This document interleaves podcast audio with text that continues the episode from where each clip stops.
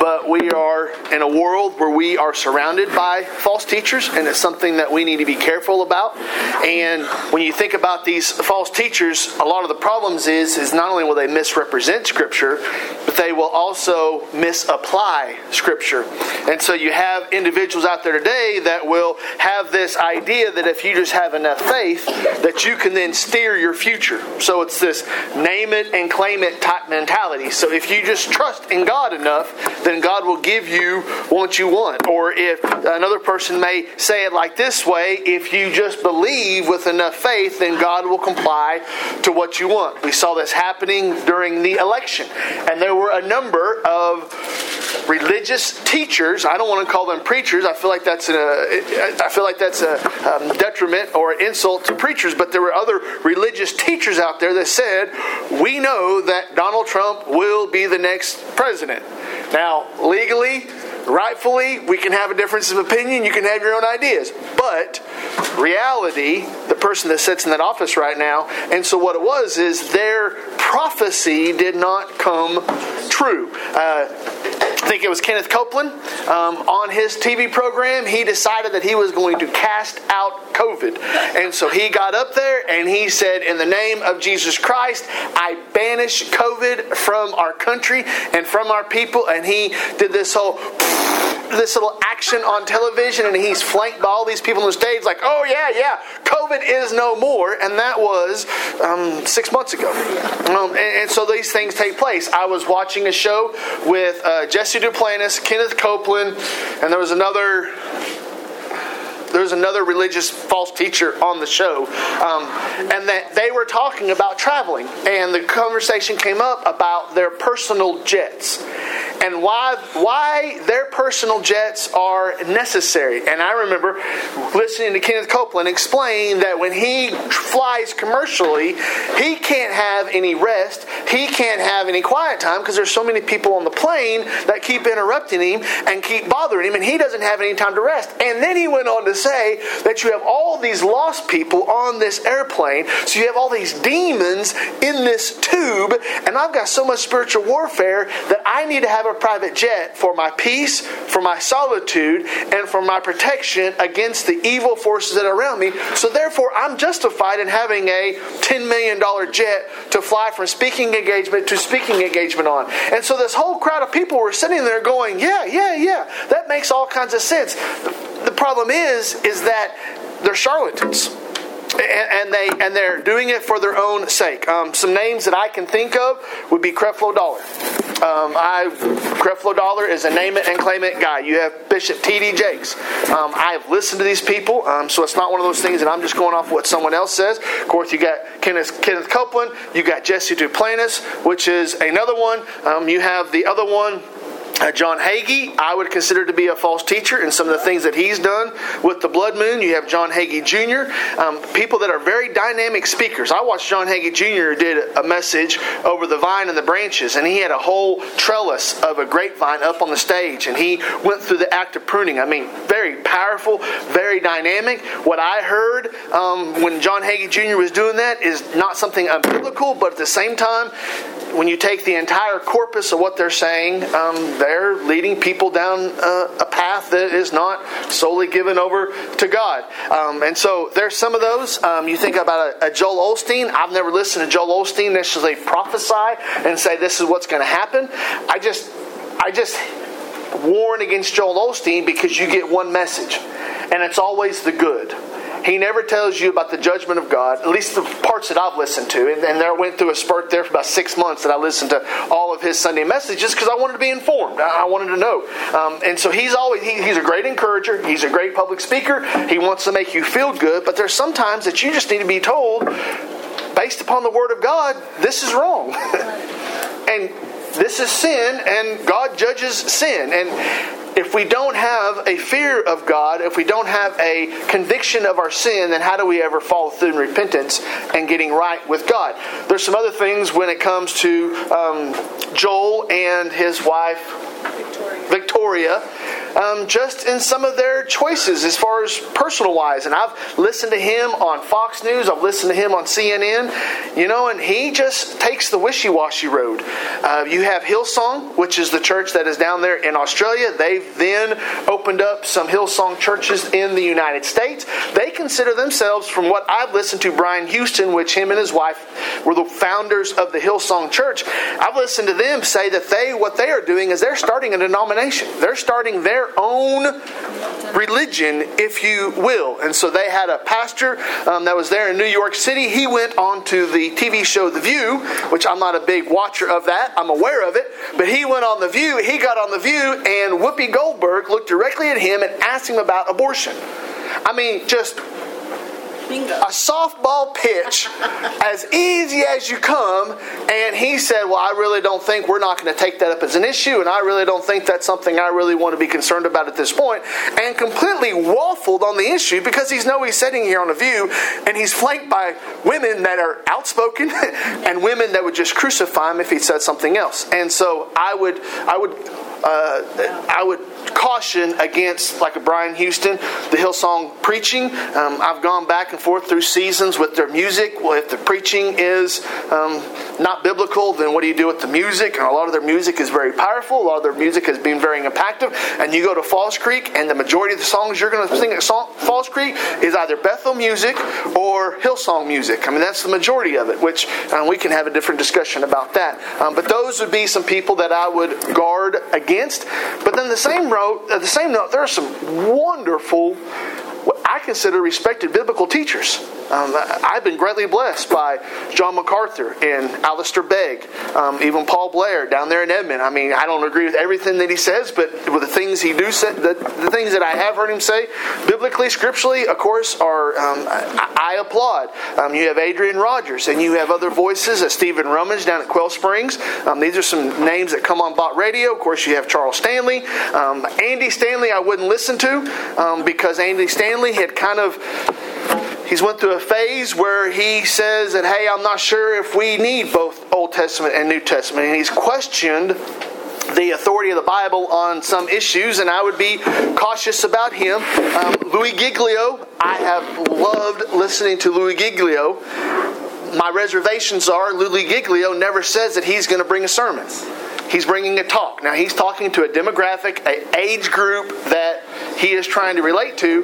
But at the same time, when he was invited to pray at, I think it was President Obama's inauguration, they came out, found a sermon from 10 years ago where he preached against same sex marriage, and instead of Louis Giglio saying yes, because that's biblical, you know, he waffled and said, well, you know, I, I, I think people should be allowed to, you know, live the life that God has called them to live. And he didn't say he denied that it was wrong, he just wasn't going to take a position one way or the other.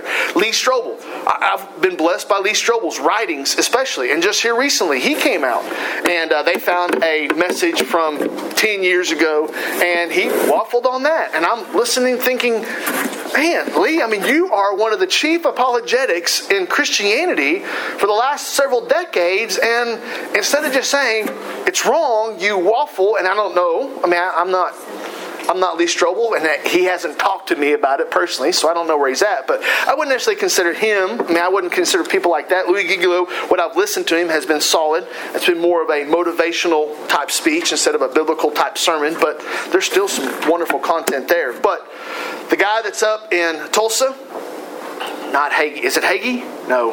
He's in Texas. Who's Rhema? Who's at Rhema? Ah, I can see his name. I can hear his voice. Anyways, there's a guy at Rhema Bible Institute, I think, up there in Tulsa. Um, I wouldn't. I wouldn't walk across street to listen to what he has to say because um, he lot, lot with John Hagee and them just name it and claim it um, type stuff. So that's just some that's just some uh, suggestions that I have about some people to be careful of.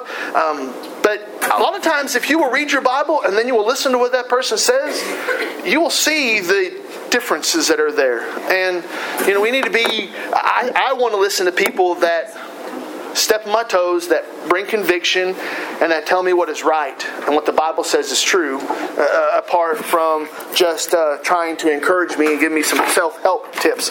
But th- the problem is, that we're in a day and age when these false teachers are out there. There's a lot of people that don't know false teachers from the true teachers. And these false teachers, something that is very common about them is they will have this idea that if you have enough faith plus a sizable donation, then you get what you want. And they will use that to justify their expenditures or lifestyles. I remember watching Jesse Duplantis on one special show, and he comes driving up on his trike at his house, which that's not really a house. I mean, it's more like a biblical mansion kind of picture, you know, but he comes pulling up and he's just saying, hey, you know what? If you do what God wants you to do, then this is how God treats you, which was a which, which was a principle that we saw back in the Old Testament. How God blessed uh, Noah and God blessed Abraham. But at the same time, in the New Testament, we are promised for God to provide for our needs, not to give us opulent lifestyles. And, and there's a difference that is there. And so we we have those those pictures of the false teachers, but then we also have a, an opposite picture that we have today where we have people that say, well, that is the false teachers, but here today we got to be careful that we don't err on that side. So it's like a knee jerk reaction. And so we don't emphasize the power of the Holy Spirit. We don't attribute the things, the supernatural things of God to God. We will say, well, it was coincidence, or it was fate, or it was just meant to be. Or we even can come into this idea that we don't believe that God really desires our joy. John Piper, one of his famous uh, quotes was, or is, that God is most glorified in us when we are most satisfied in Him.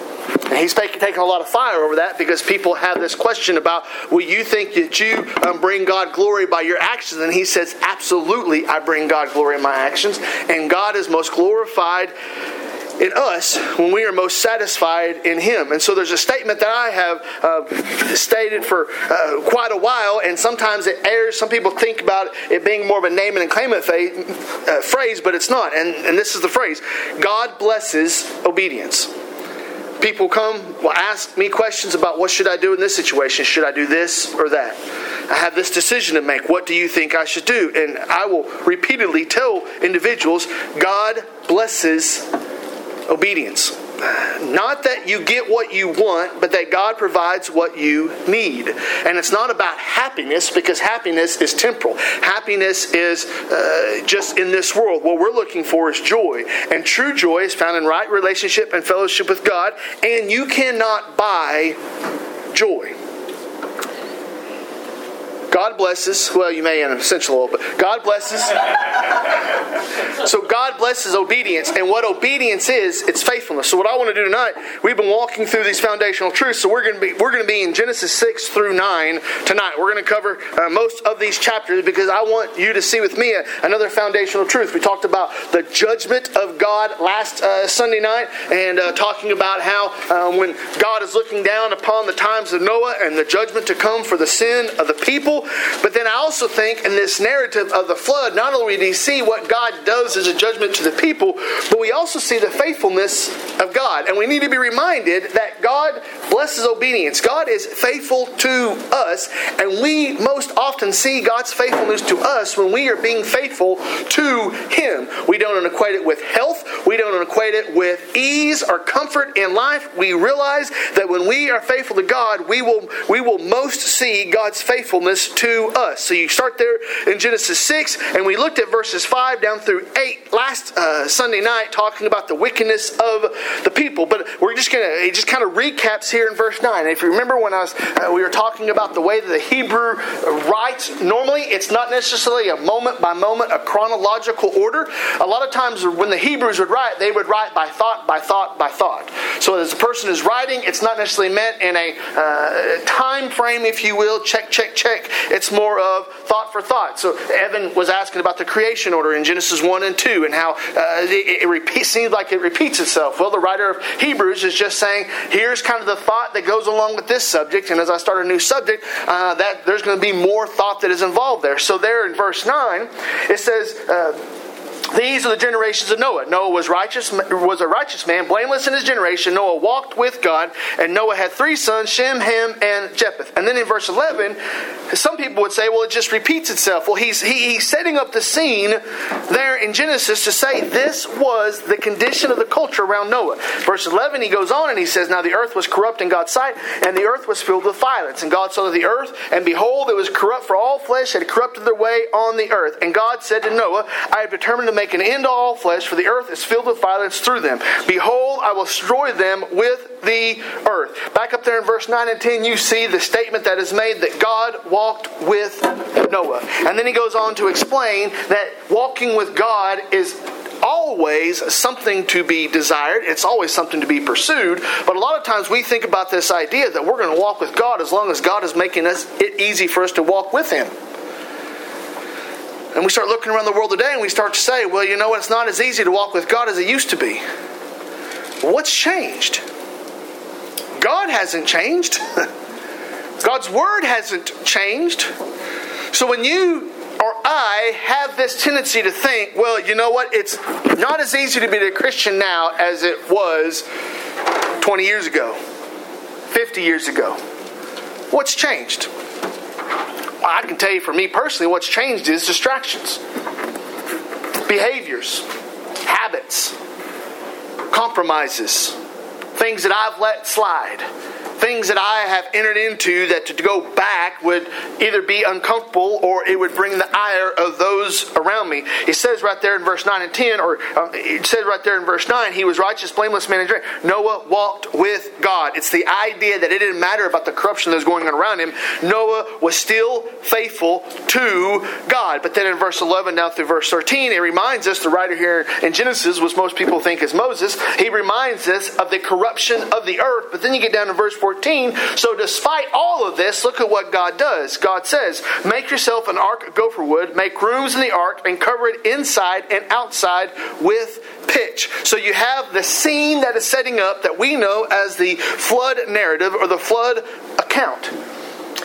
And even though Noah walked with God, and even though God could have spoken and created the ark, God looks down upon Noah, and through Noah and to his family, by extension, God gives them direction. I think this is very important for us today because God has not stopped giving us direction. We are, we are not ever without something to do. I remember those days on the drilling rig, and you would be um, just drilling um, during the day, and you would come to a spot, and you would do that job, and you would think, well, now I get to do whatever I want to. And that boss would be there go, no, there is always something that you can be doing. And the same way when it comes to our service to the kingdom of God, there is always something that we can be doing. Well, God comes in here in this narrative, and He gives direction. He comes and He, he has this relationship with Noah. He has this uh, reputation to give about Noah, what he said about Noah. Then he reminds the reader that this is what Noah was doing and this is the days in which Noah was living in. And then God gave the direction, I want you to build the ark. And then through verse 15, all the way down through verse 21, explains about how he's going to build the ark. But then you get down in verse 22 and you see the response of Noah. And I find this to be very convicting in my personal life because can you just imagine being in Noah's position? You're sitting there and you're walking with God. You're doing what God wants wants you to do. You're blameless, upright. The blameless there in the Hebrew is not meant to be sinless, but not to have, uh, but in other words, it's not to have any evidence of wrongdoing in your life. So he was a righteous man. He was a pious man. He was doing all these things. Can you imagine in this world where he is being faithful when everybody else is not, and then God coming in and saying, Yeah, and in addition to, now I want you to build the ark. Can you just imagine Noah looking at God and saying, God, why me? What did I do? And sometimes we can look at it as being a punishment. And sometimes we can say, well, you know what? I already have enough to do. I don't need more to do. And sometimes we can start to get an attitude with God and not realize that some of the things that God gives us to do are means of being faithful back to God. And in verse 22 of chapter 6, it says, Noah did this. He did all that God commanded him. Imagine that being said of you and I when our time on this earth comes to an end. Imagine it being said of this church when Christ comes back to this earth. Imagine it being said of us as a people group that we did all that God commanded us. You know, sometimes we start to compare ourselves to those around us. Start, sometimes we start to compare ourselves to churches around us. And sometimes we start to say, well, as long as I'm better than them, or as long as I'm doing this better than they are doing this, then that must mean that I'm doing all right. And we do not judge ourselves based upon the eyes of other people or the work of other people. We base ourselves based upon the direction that God has given us. And so here in this narrative, God comes in, He sees Noah, He takes favor and shines blessings down upon Noah, calls Noah to do something. It says there in verse 22, Noah did it. But sometimes we just stop there and think, well, so Noah built the ark. But that wasn't the end of it. If you look down there to verse uh, chapter 6 and verse 19, notice what God says. And of every living thing of all the flesh you shall bring two of every sort into the ark to keep them alive with you. And then you skip down to verse 21, and it says, Also take with you every sort of food that is eaten, and store it up. It shall serve as food for you and for them. And so not only was he telling Noah, I want you to build this ark, this ark that you've never seen before, this ark that you have never built before, an ark like we talked about last Sunday, you're not going to have heavy equipment, you're not going to have hydraulics, you're not going to have a set of blueprints, you're not going to have an army of people to help you, you're not going to be able to subcontract this thing out. You're going to have to sit there with the jeers of the people, with the questions of the people, in addition to providing your food, and in addition to providing for your family, and in addition to providing for your means, you're going to also build this on the side, and you're going to build this in the timeline that God has given you. But then, in addition to that, Noah, you're also responsible for making sure that all the animals get into the ark, and you're responsible for making sure that all the food gets in the ark. And it's not just whatever food you like, you're just not going to load it down with croutons and, and, and Frito-Lay potato chips, you're going to bring, it says, every, every sort of food. So can you imagine Noah looking to God and saying, God, you know what? That's enough. Maybe some days I'll leave in the mornings. And we got this little doodle board, this little electronic doodle board that you can write on, and you push a button, it clears it. So it's sitting on the refrigerator, and I'll get up, and I'm up before the rest of the family gets up, and I'll have a whole list and then boys will come in and they'll go, and you know how you probably still do it, Jared. He comes in, and I've done these items before. I know how long they should take and how long they can make them take. I, am aware. I'm aware of how this situation goes, and I look at that like, we, you gave us a whole list, and I'm and I'm looking at it going, you can be done with this list in two hours, pretty easy. I'll trade you. You can go do my shift and I'll come do your shift. I mean, we're, we're fine with that. But they look at that list and they're like, Ugh. and I can just imagine. Can you just imagine Shem, Ham, and Japheth looking at their dad and saying, Dad, are you sure, Dad? Are you sure you heard him correctly? Because God is speaking to Noah. He didn't come and talk to Noah's wife. He didn't send a video. He didn't come and have a conference with the three boys and the three daughter in laws. He came and told Noah. Noah is looking at his family and saying, okay, not only are we going to build this giant boat, but then we got to stock this thing with every kind of animal. And how exhaustive would that be? Trying to figure out where you're going to put everything, trying to figure out if you've got everything, trying to figure out how everything comes together, and then every sort of food. But then he gets down there to chapter 7 and verse 5 and it reiterates what it said back in chapter 6 and verse 22. And it said, And Noah did all the Lord God had commanded him. Sometimes we fall short in our obedience and we think obedience is partial obedience. And partial obedience is not obedience. And sometimes we try to redefine what is obedience. That precious two year old sitting right there, you will tell him, Go pick up your toys. And he looks at you like, I ain't picking up my toys. And then you say, Go pick up your toys. And he starts to lollygag around. I get up, I grab the paddle, and all of a sudden, oh, oh, he thinks he's going to start picking up his toys. You're too late you the first time, I gave you the second time for the benefit of the doubt. But now, it doesn't matter if you pick up your toys or not. You're not being obedient by doing it the fifth or the sixth time. Your obedience was the first time. The same thing comes with our lives. We start to think that partial obedience is obedience. Partial obedience is nothing but disobedience. So when it comes in here in this text, and it says in verse 22, and it says in verse 5 that Noah did all, you can even circle, underline, highlight that word all. He did all that the Lord God had commanded him. We are living in a day and age church that God has given us commands, God has given us his words, and we start to think that we get to choose which portions we're going to follow and which portions we're not which portions we're going to keep and which portions we're not. We start to decide, well, this applies to me, but this does not apply to me. And we start to do surgical procedures to the Word of God to dissect and to cut up and to take and, and, and do these things with God's Word to make it fit what we want. Marcion was a, a uh, historical figure in the life of the church back in the early ages. And one of his heresies was that he came into the Bible and he thought that certain parts of the Bible weren't supposed to be in the Bible. So what he did, he came in and quite literally just ripped out those sections of the Bible, recompiled the Bible, and he had his own version of the Bible that he had went in and handpicked what was what was good took out what was bad, and he had his own version of the Bible. He had come in and he had developed his own theology based upon what verses he kept and what verses he got rid of. And he it was known as a heresy, the Marcion heresy, if you will, and it was thrown out because they said, no, it's not up for us to choose what we're going to believe and what we're not going to believe. It's not up for us to choose what we're going to obey and what we're not going to obey.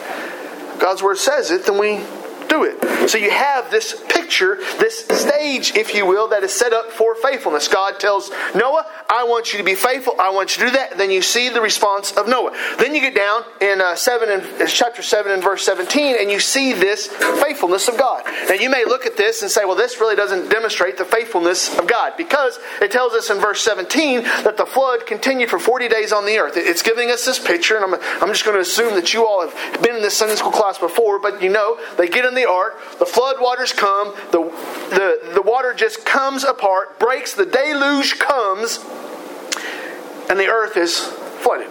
Now, some people may look at that and say, well, how is that the faithfulness of God? Well, if you remember from even last week, the individuals that perished in the flood perished because they rejected God. They chose to reject God. They had opportunities to repent, they had opportunities to confess, they had opportunities to put God in his proper place in their life. And even when you get back in chapter 7, chapter 6, and it talks about the corruption of the people, it wasn't that God said, you know what, they blew their nose wrong, and so bam, they're dead. They had an opportunity while they're watching Noah build the ark, while they're watching him gather the animals, while they're watching him gather the food, they have an opportunity to turn back to God, and yet they chose not to. And the very fact that God is just demands that God is also a just judge.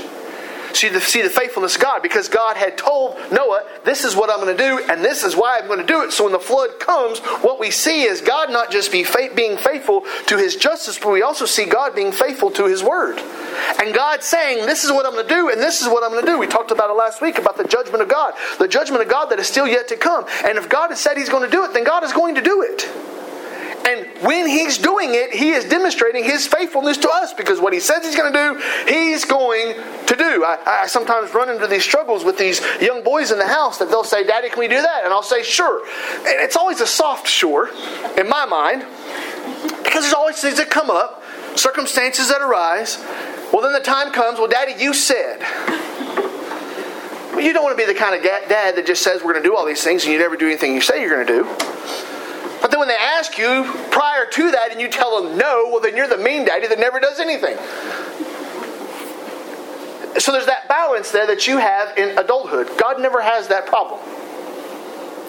God says it, God's going to do it. If God said it's true, it's true. If God said this is what's going to happen, that's what's going to happen. So, can you imagine Noah, his family, all of these animals, all of this food on this boat. They, uh, they had the windows there at the top, but it wasn't like they had portholes they were looking out to be able to see this whole event transpire. And so they're in the boat, and you can just imagine that they are sitting in there, and it was a number of days. We're going to look at that in a few moments, but there's a number of days they're on the boat, and it can be easy in the midst of the storm to think that God has forgotten you. And sometimes in the trials of sicknesses, sometimes in the trials of opposition, sometimes in the trials of work, Sometimes in the throes of life, the busyness, the season of life, sometimes it can be easy to think that God has forgotten you. But you get there in chapter 8 and verse 1, and it starts the chapter by this But God remembered Noah.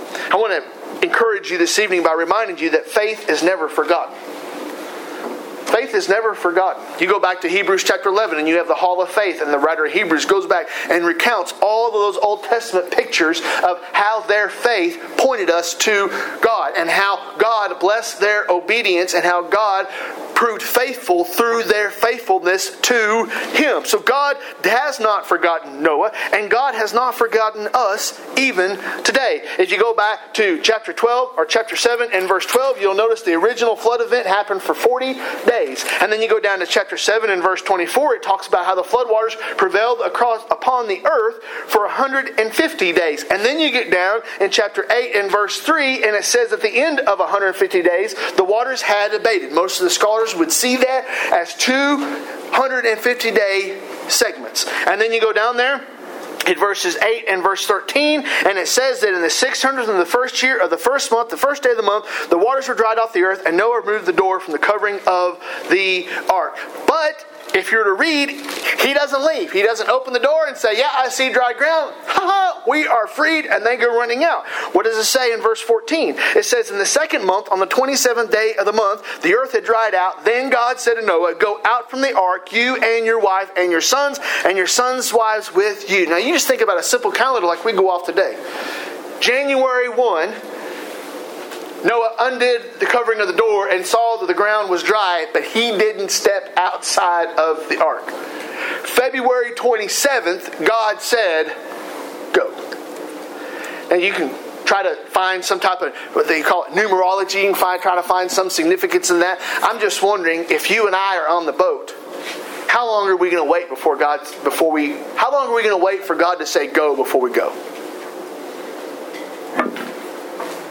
My study Bible that I use, it had a chart and it said that the time from Noah and his family getting on the ark to the time that they got off was 370 days. 370 days together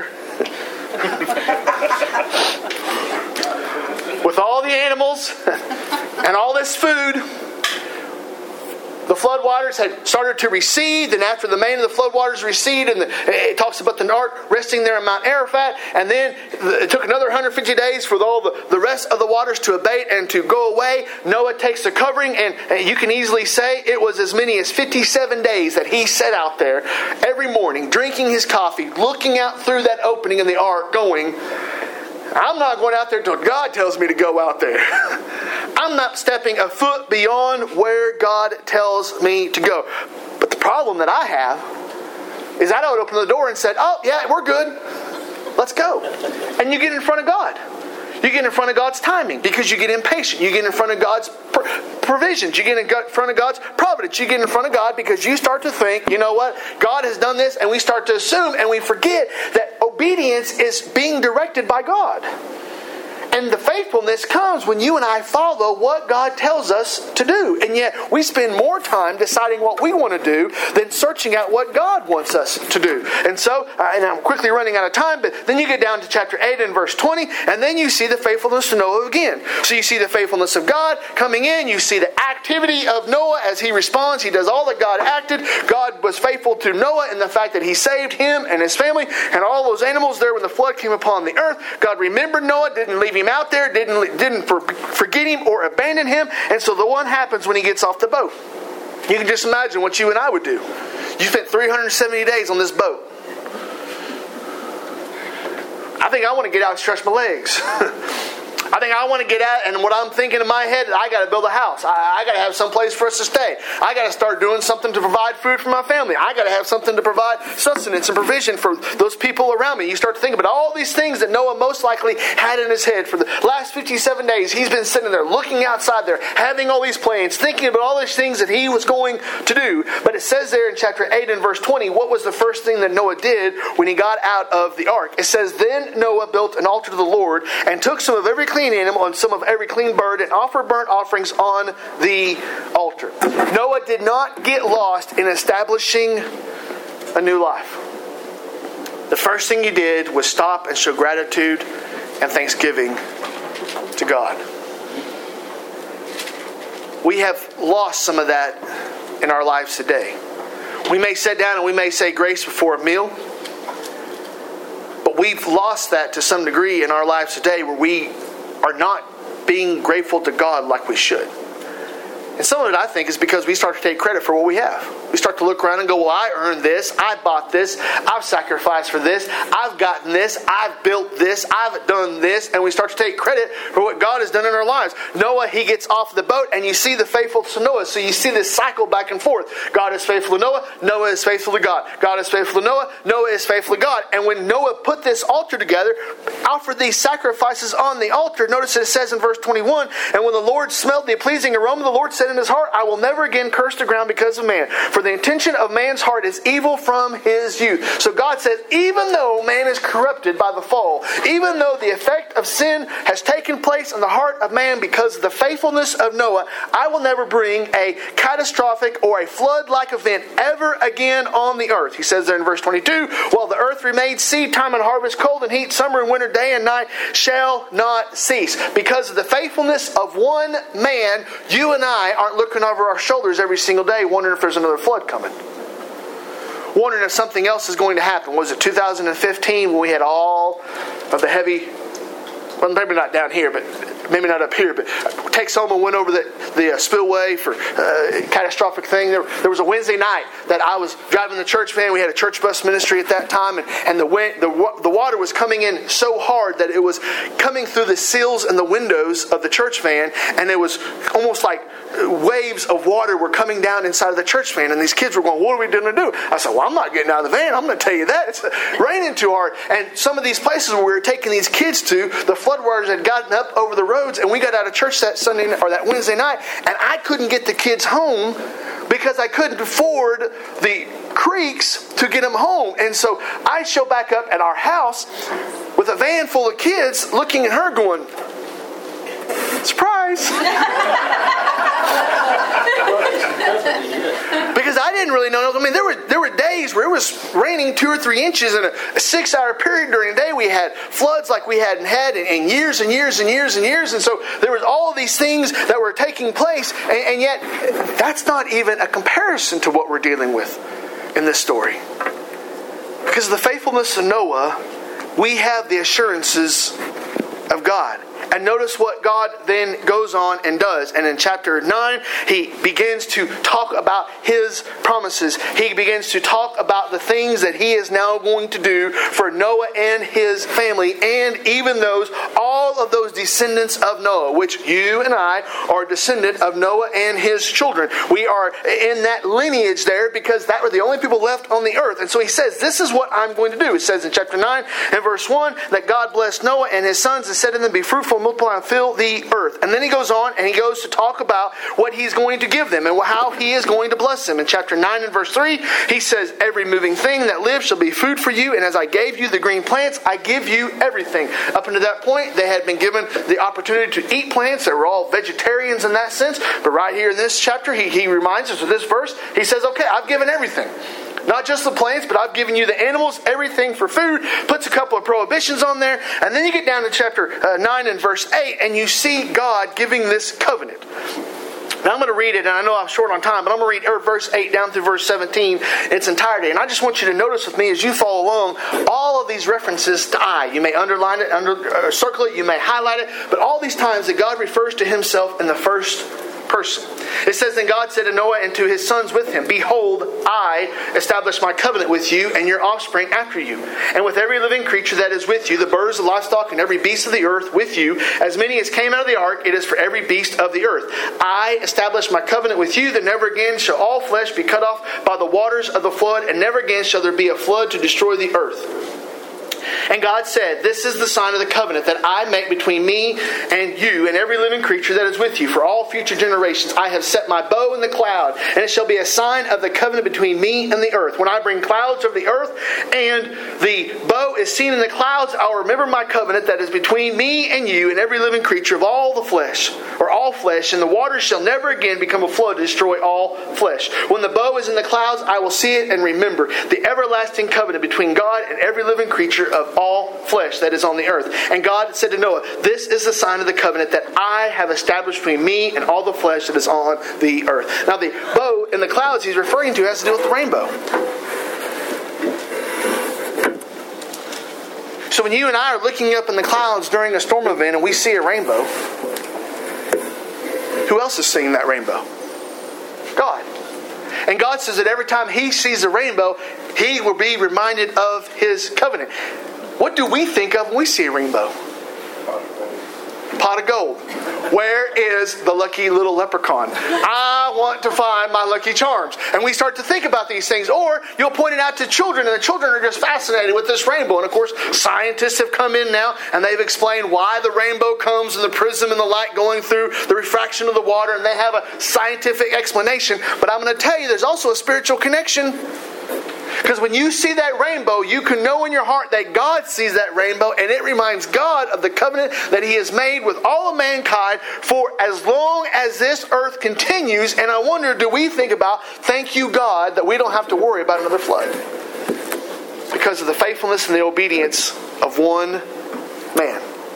God makes a covenant with man. He promises blessings to man. He establishes this sign, and all of it ultimately was due to the blessings and the obedience of Noah and his family. Now, I'm not going to promise you, and I'm not trying to tell you that if you are obedient to God, then you will have the blessings that God gave to Noah. But we do know that when God calls us to live and to serve and to follow, that God blesses our obedience and our faithfulness to Him. Now why, now, why do I think this matters? Well, too often we set a timeline for God's faithfulness. God, I'm going to trust in you, but you've got a week. God, I'm going to pray about this, but you've got a short amount of time. I've listened to men, and they would talk about going on an extended fast trying to come up with a decision. Uh, ministry leaders trying to talk about, well, I was going to seek the face of the Lord, and so I went on an extended fast. And some of these guys would go on fast for 20 or 40 days, and they're waiting for God to answer. And they would say that we fasted and we fasted, and some of them would go, and it was on day 37, 38, or 39 before God would ever give them an answer. And you kind of think, well, I'm glad God finally gave you an answer so you could break your fast. But the question is, how long would you have fasted waiting on God to answer? You know, sometimes you and I put these timetables there that says, God, you know, you you've got a week. You've got an hour. You've got until a phone call comes in. You've got until an email comes in. You've got until I've gotten tired of waiting on you. And yet the timeline of God is not on our timetable. It's on God's. God gives us direction. God gives us commands. God tells us what He wants us to do. The question is, will we be faithful to God? Will we be obedient to what God wants us to do? Not only do we often set the timeline for God, but we often obey up to the point that we become impatient. And then we get impatient and we stop. One of my projects in 4 H was dog training. So I had this blue heeler dog, and we were going to take this through this dog training. And part of it, you know, you got to heel where that dog has to learn, then it has to sit right here on your left leg, and then you would sit, and then you would stay. And then sometimes you would do the the, the, the uh, lay down trick, but you would tell them to stay, and that dog would sit there, and you would say stay, and then you would walk, oh, from me to Mark, and you would sit there and look at that dog and say stay. And you know, it's it's amazing to me when you can take a dog and you can say stay, and then you can leave and go to Bev's, and then you can come back and you know that dog hasn't moved. But you know, too often in my life, I, as soon as I'm out of the room, I'm going to do what I want to do.